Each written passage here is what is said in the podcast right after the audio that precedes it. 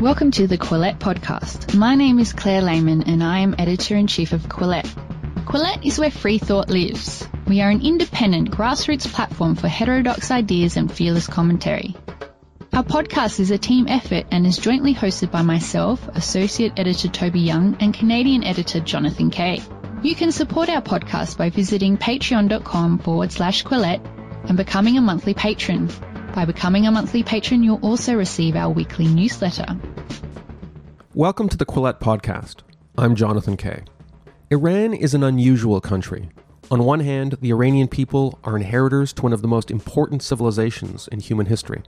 Yet in modern times, Iran has fallen victim to two separate political diseases junta style military autocracy under the Shah, who was deposed in 1979, and then Islamist theocracy under the Ayatollahs, who have ruled ever since.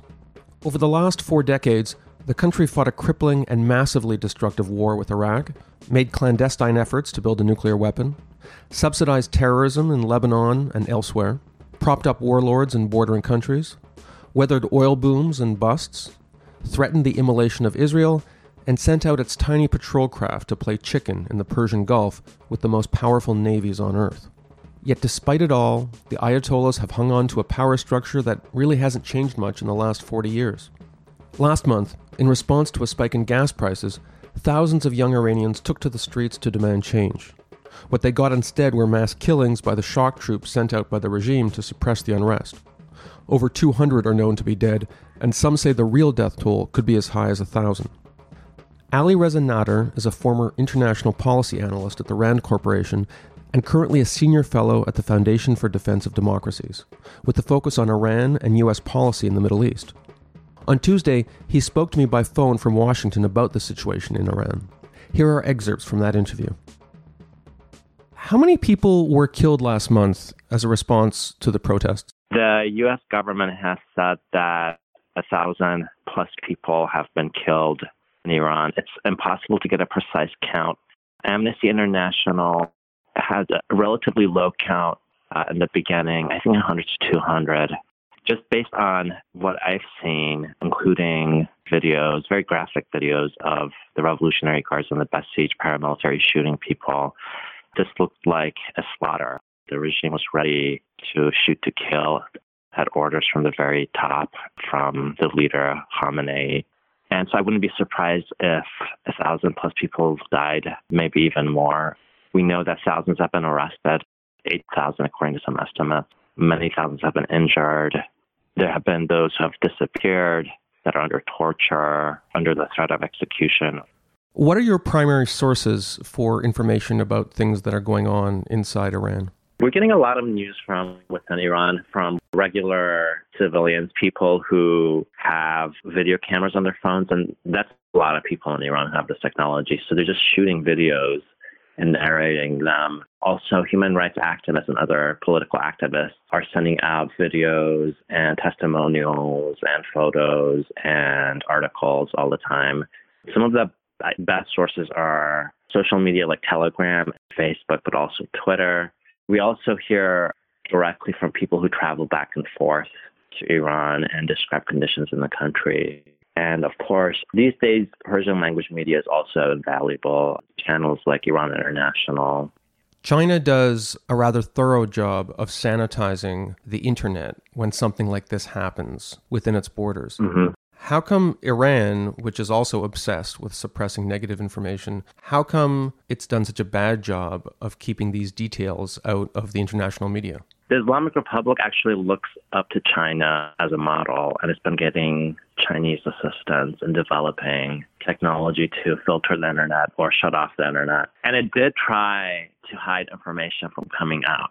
As soon as there were protests, peaceful protests, the regime shut down the internet and literally started shooting people. I had been expecting mass unrest.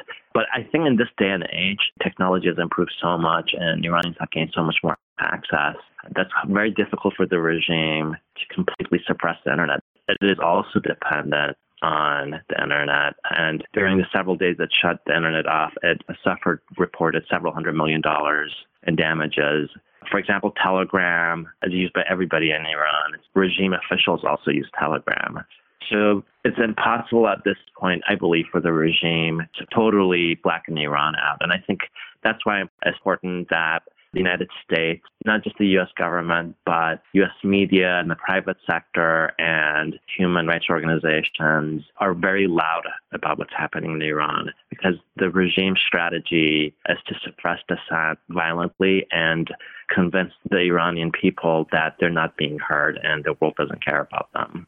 On Monday, 160 Iranian lawyers sent a letter to the country's president, Hassan Rouhani, demanding accountability and an international investigation to determine who is responsible for ordering security forces to kill so many people.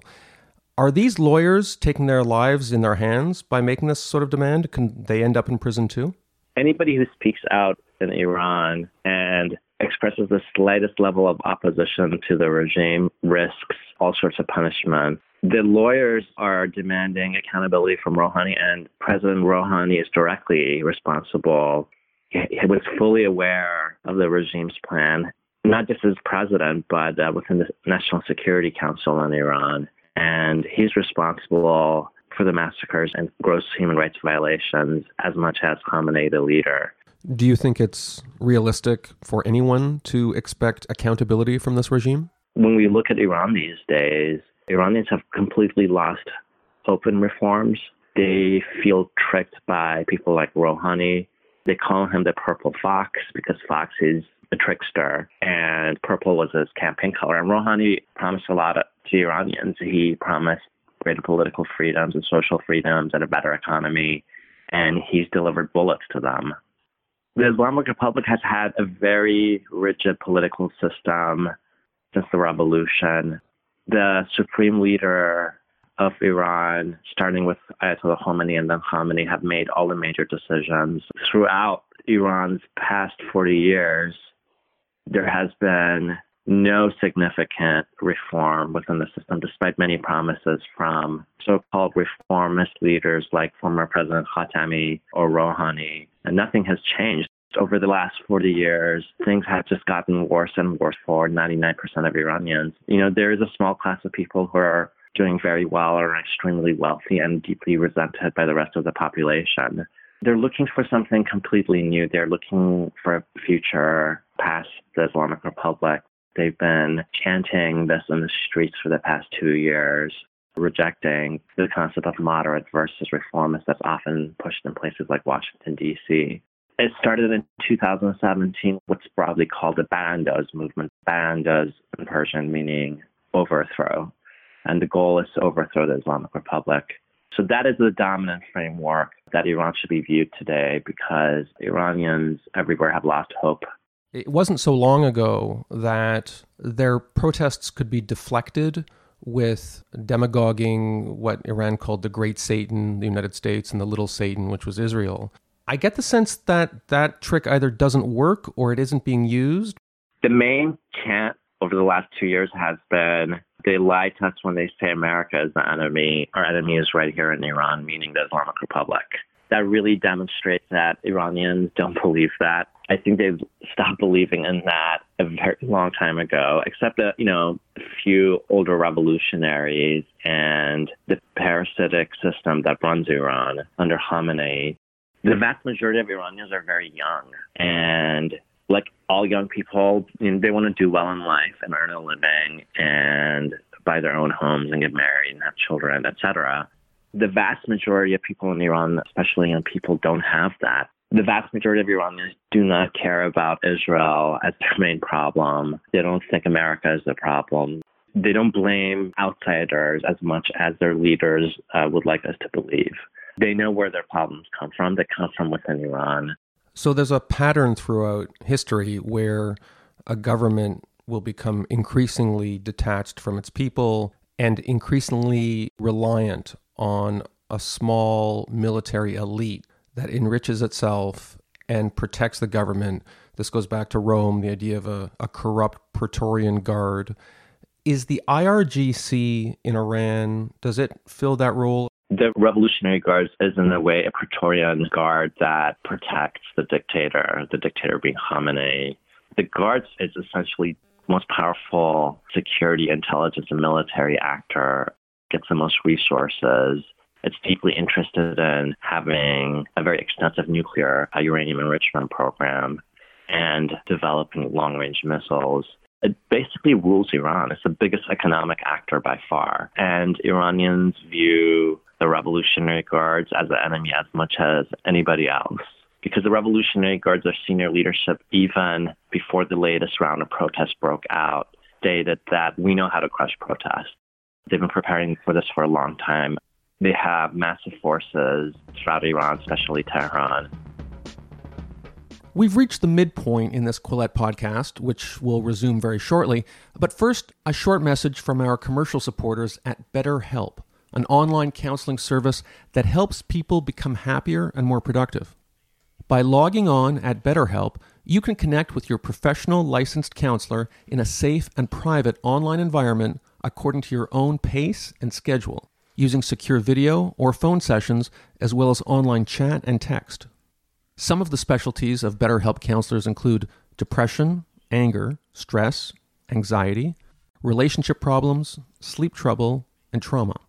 BetterHelp uses a network of 3,000 licensed therapists across all 50 U.S. states, and you can switch therapists at no charge to make sure you find the right fit. Financial aid is available for those who qualify. And of course, anything you share with the professionals at BetterHelp is strictly confidential.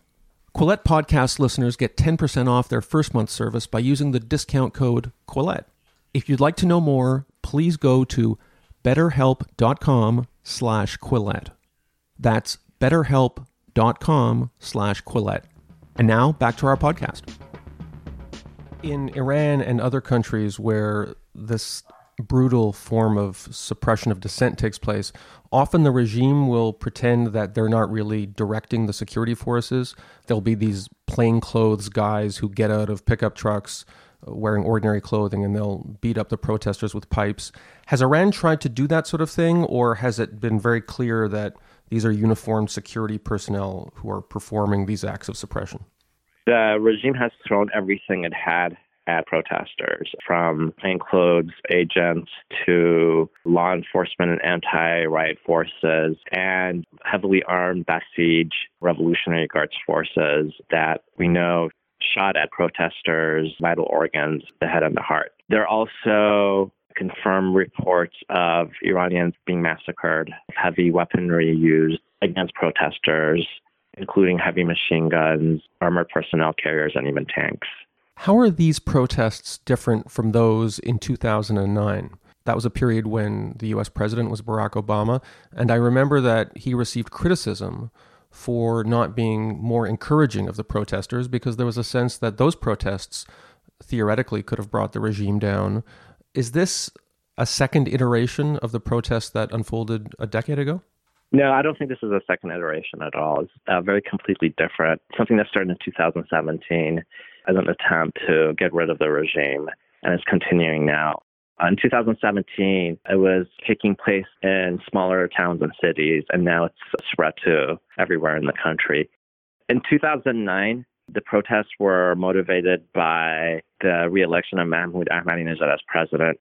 His reelection was viewed as being fraudulent, and so the other candidate, Mir Hossein Mousavi, and Khatami and Karubi, another reformist leader, led massive protests.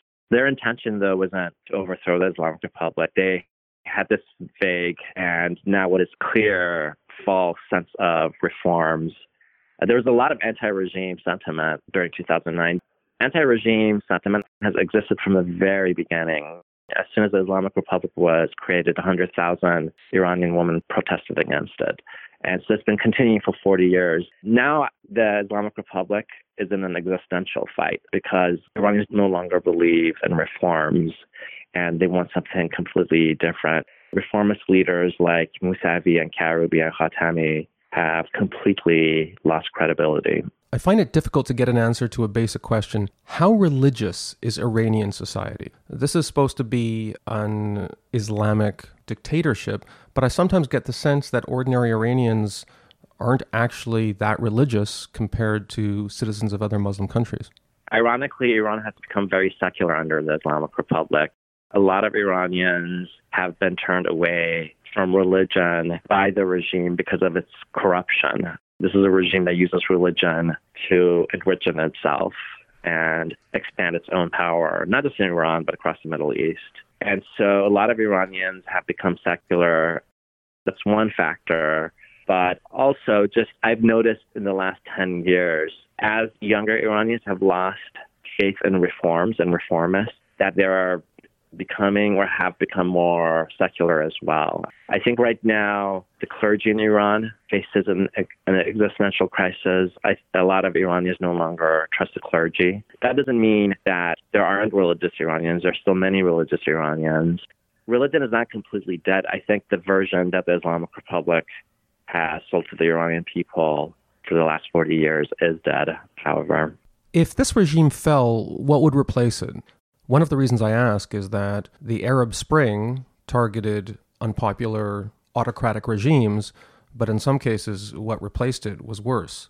Iranians do have buyer's remorse now. They regret the 1979 revolution. One of the chants that we hear quite a bit is, What a mistake we made to have a revolution.